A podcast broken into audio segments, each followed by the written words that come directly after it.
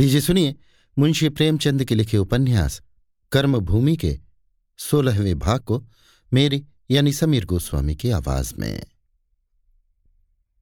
इधर कुछ दिनों से अमरकांत म्यूनिसिपल बोर्ड का मेंबर हो गया था। लाला समरकांत का नगर में इतना प्रभाव था और जनता अमरकांत को इतना चाहती थी कि उसे धेला भी खर्च न करना पड़ा और वो चुन लिया गया। उसके मुकाबले में एक नामी वकील साहब खड़े थे। उन्हें उसके चौथाई वोट भी न मिले। सुखदा और लाला समरकांत दोनों ही ने उसे मना किया। दोनों ही उसे घर के कामों में फंसाना चाहते थे। अब वो पढ़ना छोड़ चुका था और लाला जी उसके माथे सारा भार डालकर खुद अलग हो जाना चाहते थे।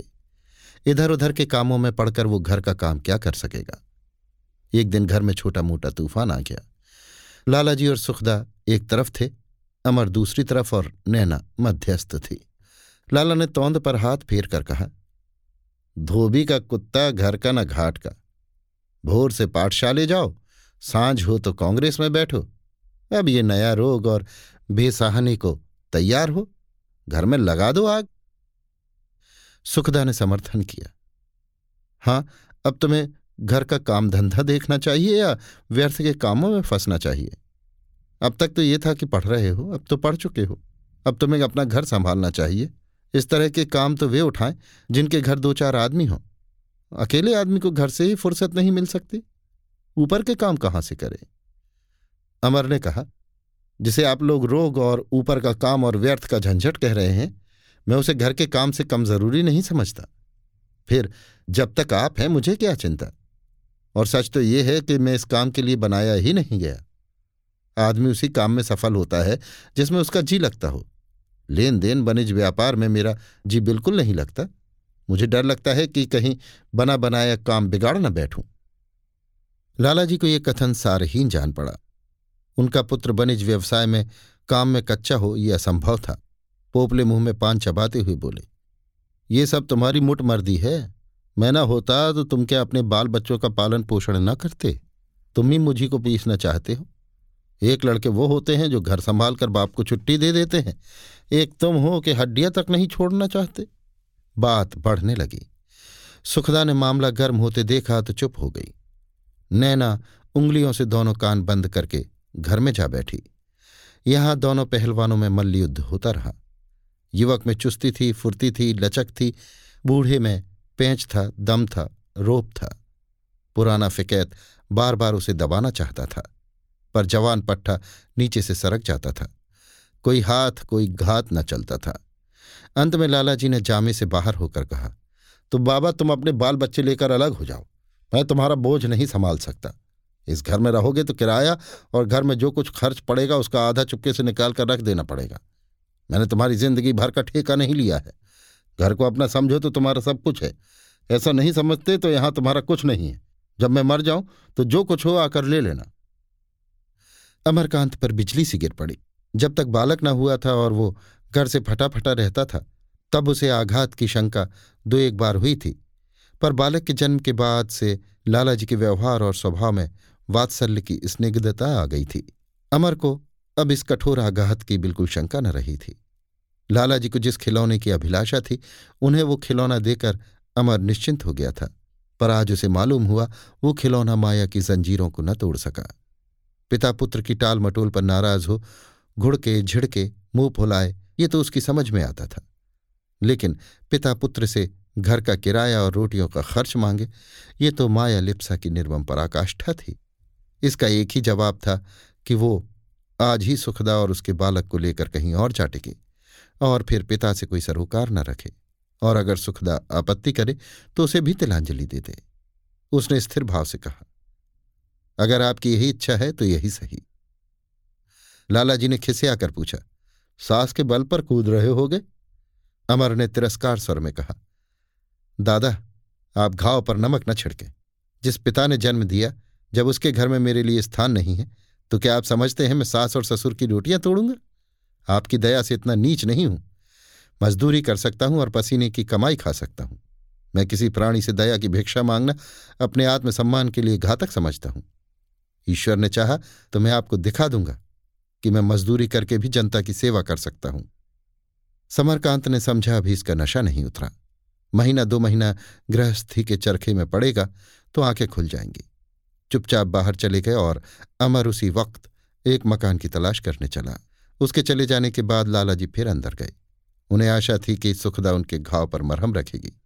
पर सुखदा उन्हें अपने द्वार के सामने देखकर भी बाहर न निकली। कोई पिता इतना कठोर हो सकता है, इसकी वो कल्पना भी न कर सकती थी। आखिर ये लाखों की संपत्ति किस काम आएगी? अमर घर के कामकाज से अलग रहता है, ये सुखता को खुद बुरा मालूम होता था। लाला जी इसके लिए पुत्र को ताड़ना देते हैं, ये भी उचित ही था। लेकिन घर का और भोजन का खर्च मांगना, ये तो नाता ही तोड़ना था। तो जब वो नाता तोड़ते हैं तो वो रोटियों के लिए उनकी खुशामद न करेगी। घर में आग लग जाए, उससे कोई मतलब नहीं। उसने अपने सारे गहने उतार डाले। आखिर ये गहने भी तो लाला जी ही ने दिए हैं। माँ की दी हुई चीज़ें भी उसने उतार फेंकी। माँ ने जो कुछ दिया था, दहेज की पुरौती ही में तो दिया था। उसे भी लाला जी ने अपनी बही में टाँक लिया होगा। वो इस घर से केवल एक साड़ी पहनकर जाएगी। भगवान उसके लाल को कुशल से रखे, उसे किसी की क्या परवाह? ये अमूल्य रत्न तो कोई उससे छीन नहीं सकता। अमर के प्रति इस समय उसके मन में सच्ची सहानुभूति उत्पन्न हुई। आखिर म्यूनिसपैलिटी के लिए खड़े होने में क्या बुराई थी? मान और प्रतिष्ठा किसे प्यारी नहीं होती? इस मेंबरी के लिए लोग लाखों खर्च करते हैं। क्या वहाँ जितने मेंबर हैं, वो सब घर के निकट्टू ही हैं? कुछ नाम करने की, कुछ काम करने की लालसा प्राणी मात्र को होती है। अगर वो स्वार्थ साधन पर अपना समर्पण नहीं करते तो कोई ऐसा काम नहीं करते जिसका ये दंड दिया जाए। कोई दूसरा आदमी पुत्र के इस अनुराग पर अपने को धन्य मानता, अपने भाग्य को सराहता। सहसा अमर ने आकर कहा, तुमने आज दादा की बातें सुन ली? अब क्या सलाह है? सलाह है, आज ही के दिन यहाँ से विदा हो जाना चाहिए। ये फटकार पाने के बाद तो मैं इस घर में पानी पीना हराम समझती हूँ।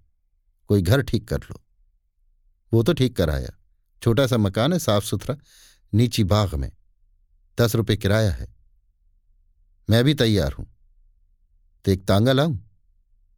कोई ज़रूरत नहीं। पाँव पाँव चलेंगे। संदूक, बिछावन, ये सब तो ले चलना ही पड़ेगा। इस घर में हमारा कुछ नहीं है। मैंने तो सब गहने भी उतार दिए। मजदूरों की स्त्रियाँ गहने पहनकर नहीं बैठा करती। स्त्री कितनी अभिमानिनी है। ये देखकर अमरकांत चकित हो गया। बोला, लेकिन गहने तो तुम्हारे हैं। उन पर किसी का दावा नहीं है। फिर आधे से ज़्यादा तो तुम अपने साथ लाई थी। अम्मा ने जो कुछ दिया, दहेज की परौती में दिया। लाला जी ने जो कुछ दिया, वो ये समझ कर दिया कि घर ही में तो है। एक एक चीज़ उनकी बही में दर्ज है। मैं गहनों को भी दया की भिक्षा समझती हूँ। अब तो हमारा उसी चीज़ पर दावा होगा जो हम अपनी कमाई से बनवाएँगे। अमर गहरी चिंता में डूब गया। ये तो इस तरह नाता तोड़ रही है कि एक तार भी बाकी न रहे। गहने औरतों को कितने प्रिय होते हैं, ये वो जानता था। पुत्र और पति के बाद अगर उन्हें किसी वस्तु से प्रेम होता है तो वो गहने हैं। कभी कभी तो गहनों के लिए वो पुत्र और पति से भी तन बैठती हैं। अभी घाव ताज़ा है, कसक नहीं है। दो चार दिन के बाद ये वितृष्णा जलन और असंतोष के रूप में प्रकट होगी। फिर तो बात बात पर ताने मिलेंगे। बात बात पर भाग्य का रोना होगा। घर में रहना मुश्किल हो जाएगा। बोला, मैं तो ये सलाह ना दूँगा सुखदा। जो चीज़ अपनी है, उसे अपने साथ ले चलने में कोई बुराई नहीं समझता। सुखदा ने पति को सगर्व दृष्टि से देख कर कहा, तुम समझते हो मैं गहनों के लिए कोने में बैठकर रोऊँगी और अपने भाग्य को कोसूँगी? स्त्री अवसर पड़ने पर कितना त्याग कर सकती हैं, ये तुम नहीं जानते। मैं इस फटकार के बाद इन गहनों की ओर ताकना भी पाप समझती हूँ। इन्हें पहनना तो दूसरी बात है। अगर तुम डरते हो कि मैं कल ही से तुम्हारा सिर खाने लगूँगी तो मैं तुम्हें विश्वास दिलाती हूँ कि अगर गहनों का नाम मेरी जबान पर आए तो जबान काट लेना। मैं ये भी कहे देती हूँ कि मैं तुम्हारे भरोसे पर नहीं जा रही हूँ। अपनी गुजर भर को आप कमा लूँगी। रोटियों में ज़्यादा खर्च नहीं होता। खर्च होता है आडंबर में।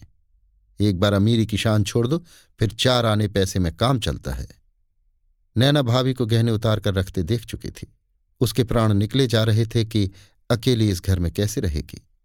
बच्चे के बिना तो वो घड़ी भर भी नहीं रह सकती। उसे पिता, भाई, भावज सभी पर क्रोध आ रहा था।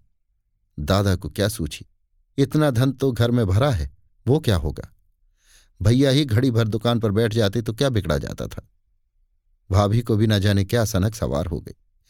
वो न जाती तो भैया दो चार दिन में फिर लौट ही आते। भाभी के साथ वो भी चली जाए तो दादा को भोजन कौन देगा? किसी और के हाथ का बनाया खाते भी तो नहीं। वो भाभी को समझाना चाहती थी, पर कैसे समझाए? ये दोनों तो उसकी तरफ़ आँखें उठाकर देखते भी नहीं। भैया ने अभी से आँखें फेर ली। बच्चा भी कैसा खुश है। नैना के दुख का पारावार नहीं है। उसने जाकर बाप से कहा, दादा, भाभी तो सब गहने उतार कर रखे जाती हैं। लाला जी चिंतित थे, कुछ बोले नहीं, शायद सुना ही नहीं। नैना ने जरा और ज़ोर से कहा, भाभी अपने सब गहने उतार कर रखे देती हैं। लाला जी ने अनमने भाव से सिर उठाकर कहा, गहने क्या कर रही हैं? उतार उतार कर रखे देती हैं। तो मैं क्या करूँ? तुम उनसे जाकर कहते क्यों नहीं? वो नहीं पहनना चाहती तो मैं क्या करूँ? तुम्ही ने उनसे कहा होगा, गहने मत ले जाना। क्या तुम उनके ब्याह के गहने भी ले लोगे? हाँ, मैं सब ले लूँगा। इस घर में उसका कुछ भी नहीं है। ये तुम्हारा अन्याय है। जा अंदर बैठ पकबक मत कर। तुम जाकर उन्हें समझाते क्यों नहीं? तुझे बड़ा दर्द है, तू ही क्यों नहीं समझाती? मैं कौन होती हूँ समझाने वाली? तुम अपने गहने ले रहे हो तो वो मेरे कहने से क्यों पहनने लगी? दोनों कुछ देर चुपचाप रहे। फिर नैना ने कहा, मुझसे ये अन्याय नहीं देखा जाता। गहने उनके हैं, ब्याह के गहने तुम उनसे नहीं ले सकते। तो ये कानून कब से जान गई? न्याय क्या है और अन्याय क्या है, ये सिखाना नहीं पड़ता। बच्चे को भी बेकसूर सजा दो तो वो चुपचाप न रहेगा। मालूम होता है भाई से यही विद्या सीखती है। भाई से अगर न्याय अन्याय का ज्ञान सीखती हूँ तो कोई बुराई नहीं। अच्छा भाई, सिर मत खा, कह दिया अंदर जा। मैं किसी को मनाने समझाने नहीं जाता। मेरा घर है, इसकी सारी संपदा मेरी है। मैंने इसके लिए जान खपाई है। किसी को क्यों ले जाने दूँ? नैना ने सहसा सिर झुका लिया और जैसे दिल पर ज़ोर डालकर कहा तो फिर मैं भी भाभी के साथ चली जाऊँगी। लाला जी की मुद्रा कठोर हो गई, चली जा, मैं नहीं रोकता। ऐसी संतान से बेसंतान रहना ही अच्छा। खाली कर दो मेरा घर। आज ही खाली कर दो। खूब टांगे फैलाकर सोऊँगा। कोई चिंता तो ना रहेगी। आज ये नहीं है, आज वो नहीं है, ये तो ना सुनना पड़ेगा। तुम्हारे रहने से कौन सुख था मुझे? नैना लाल आँखें किए सुखदा से जाकर बोली, भाभी मैं भी तुम्हारे साथ चलूँगी। सुखदा ने अविश्वास के स्वर में कहा, हमारे साथ? हमारा तो अभी कहीं घर द्वार नहीं है, ना पैसे हैं, ना बर्तन भाड़े, ना नौकर चाकर। हमारे साथ कैसे चलोगे? इस महल में कौन रहेगा? नैना की आँखें भर आईं। जब तुम ही जा रही हो तो मेरा यहाँ क्या है? पगली सिल्लू आई और ठट्टा मार कर बोली, तुम सब जने चले जाओ। अब मैं इस घर की रानी बनूँगी। इस कमरे में इसी पलंग पर मज़े से सोऊँगी। कोई भिखारी द्वार पर आएगा तो झाड़ू लेकर दौड़ूँगी। अमर पगली के दिल की बात समझ रहा था, पर इतना बड़ा खटला लेकर कैसे जाए? घर में एक ही तो रहने लायक कोठरी है।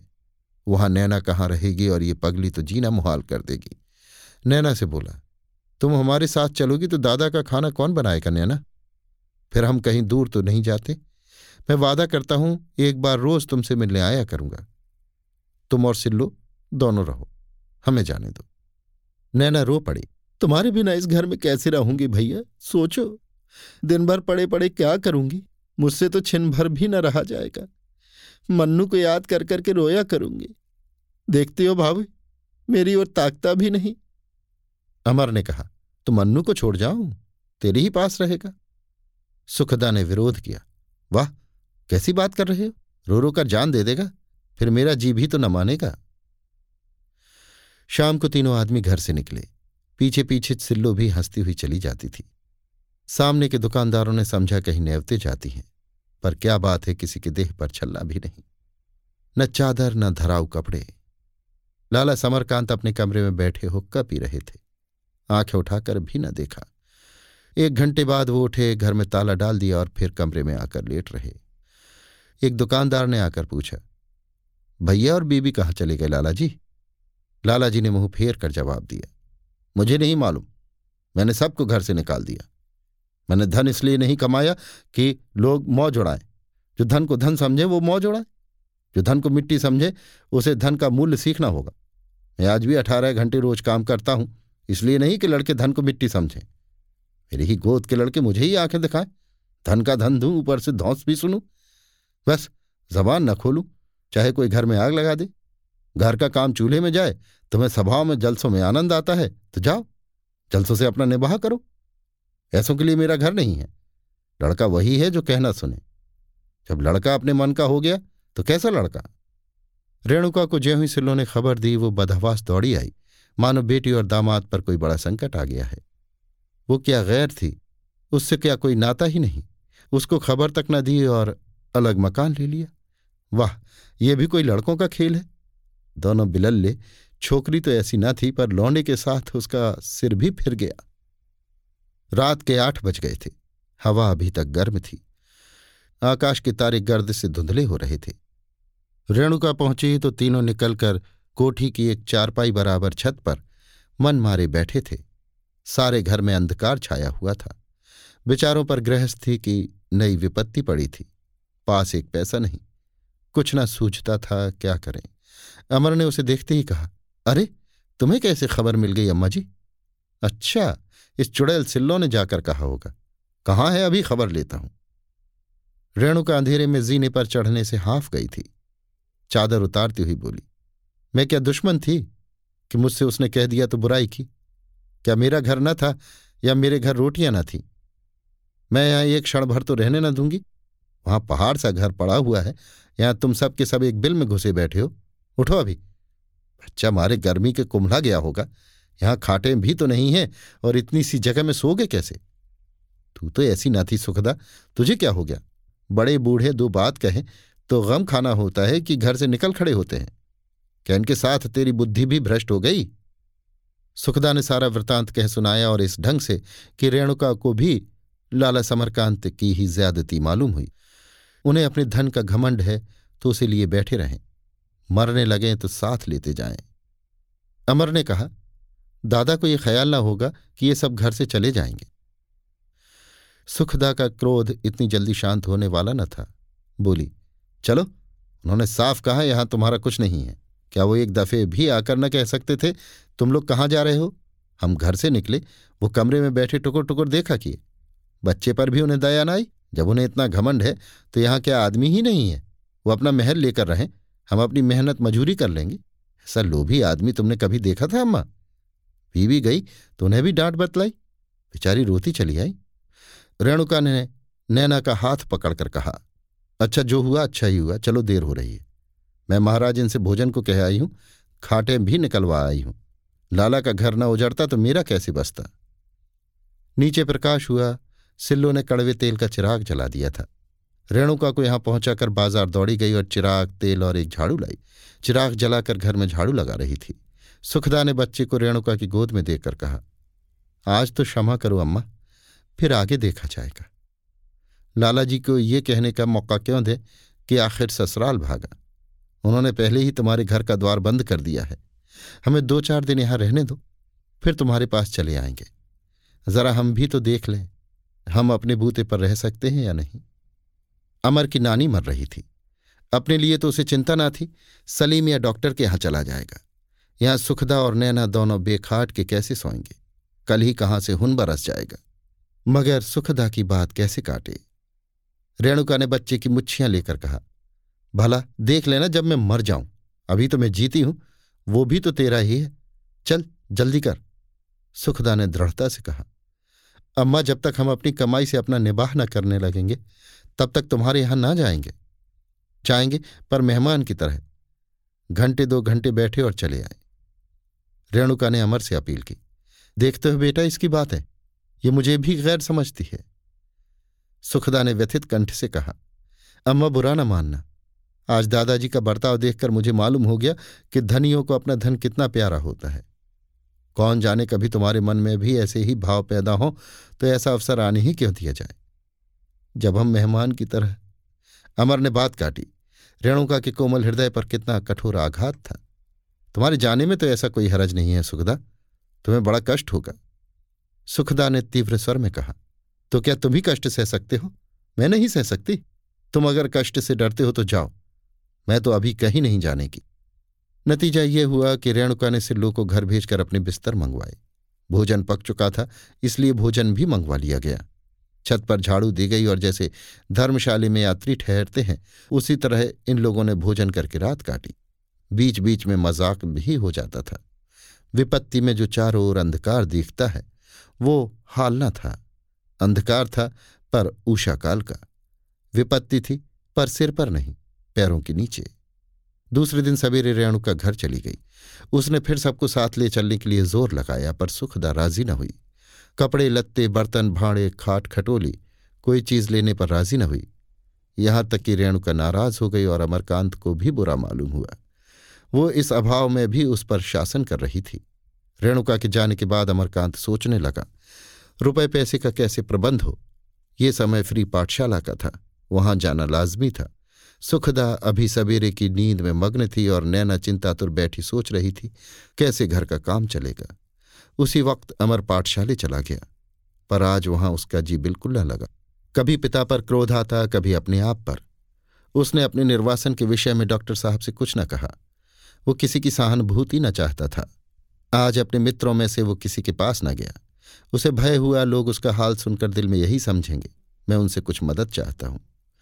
दस बजे घर लौटा तो देखा सिल्लू आटा गूंथ रही है और नैना चौके में बैठी तरकारी पका रही है। पूछने की हिम्मत न पड़ी। पैसे कहाँ से आए? नैना ने आप ही कहा। सुनते हो भैया, आज सिल्लू ने हमारी दावत की है। लकड़ी, घी, आटा, दाल सब बाज़ार से लाई है। बर्तन भी किसी अपनी जान पहचान के घर से मांग लाई है। सिल्लो बोल उठी, मैं दावत नहीं करती, मैं अपने पैसे जोड़कर ले लूँगी। नैना हंसती हुई बोली ये बड़ी देर से मुझसे लड़ रही है। ये कहती है, मैं पैसे ले लूँगी। मैं कहती हूँ, तू तो दावत कर रही है। बताओ भैया, दावत ही तो कर रही है। हाँ और क्या? दावत तो है ही। अमरकांत पगली सिल्लो के मन का भाव ताड़ गया। वो समझती है अगर ये ना कहूँगी तो शायद ये लोग उसके रुपयों की लाई हुई चीज़ लेने से इनकार कर देंगे। सिल्लो का पोपला मुँह खिल गया। जैसे वो अपनी दृष्टि में कुछ ऊँची हो गई है, जैसे उसका जीवन सार्थक हो गया है। उसकी रूपहीनता और शुष्कता मानो माधुर्य में नहा उठी। उसने हाथ धोकर अमरकांत के लिए लोटे का पानी रख दिया तो पाँव ज़मीन पर न पड़ते थे। अमर को अभी तक आशा थी कि दादा शायद सुखदा और नैना को बुला लेंगे, पर जब अब तक कोई बुलाने ना आया और न वो खुद आए तो उसका मन खट्टा हो गया। उसने जल्दी से स्नान किया, पर याद आया धोती तो है ही नहीं। गले की चादर पहन ली, भोजन किया और कुछ कमाने की टोह में निकला। सुखदा ने मुँह लटका कर पूछा, तुम तो ऐसे निश्चिंत होकर बैठे रहे जैसे यहाँ सारा इंतज़ाम किए जा रहे हो। यहाँ लाकर बैठाना ही जानते हो। सुबह से गायब हुए तो दोपहर को लौटे। किसी से कुछ काम धंधे के लिए कहा या खुदा छप्पर फाड़ कर देगा? क्यों काम न चलेगा, समझ गए? चौबीस घंटे के अंदर सुखदा के मनोभावों में ये परिवर्तन देखकर अमर का मन उदास हो गया। कल कितनी बढ़ बढ़कर बातें कर रही थी। आज शायद पछता रही है कि क्यों घर से निकले। रूखे स्वर में बोला, अभी तो किसी से कुछ नहीं कहा। अब जाता हूँ किसी काम की तलाश में। मैं भी जरा जज साहब की स्त्री के पास जाऊँगी। उनसे किसी काम को कहूँगी। उन दिनों तो मेरा बड़ा आदर करती थी। अब का हाल नहीं जानती। अमर कुछ नहीं बोला। ये मालूम हो गया कि उसकी कठिन परीक्षा के दिन आ गए। अमरकांत को बाज़ार के सभी लोग जानते थे। उसने खद्दर की दुकान से कमीशन पर बेचने के लिए कई थान खद्दर खद्दर की साड़ियाँ, जंपर, कुर्ते, चादरें आदि ले ली और उन्हें खुद अपनी पीठ पर लाद कर बेचने चला। दुकानदार ने कहा, ये क्या करते हो बाबूजी? एक मजूर ले लो, लोग क्या कहेंगे? भद्दा लगता है। अमर के अंतकरण में क्रांति का तूफ़ान उठ रहा था। उसका बस चलता तो आज धनवानों का अंत कर देता, जो संसार को नरक बनाए हुए हैं। वो बोझ उठाकर दिखाना चाहता था, मैं मजूरी करके निबाह करना। इससे कहीं अच्छा समझता हूँ कि हराम की कमाई खाऊं। तुम सब मोटी तोंद वाले हराम खोर हो, पक्के हराम खोर हो। तुम मुझे नीच समझते हो, इसलिए कि मैं अपनी पीठ पर बोझ लादे हुए हूँ। क्या ये बोझ तुम्हारी अनीति और अधर्म के बोझ से ज़्यादा लज्जास्पद है? जो तुम अपने सिर पर लादे फिरते हो और शर्माते जरा भी नहीं, उल्टे और घमंड करते हो? इस वक्त अगर कोई धनी अमरकांत को छेड़ देता तो उसकी शामत ही आ जाती। वो सिर से पाँव तक बारूद बना हुआ था। बिजली का ज़िंदा गार अभी आप सुन रहे थे मुंशी प्रेमचंद के लिखे उपन्यास, कर्मभूमि के सोलहवें भाग को मेरी यानी समीर गोस्वामी की आवाज़ में।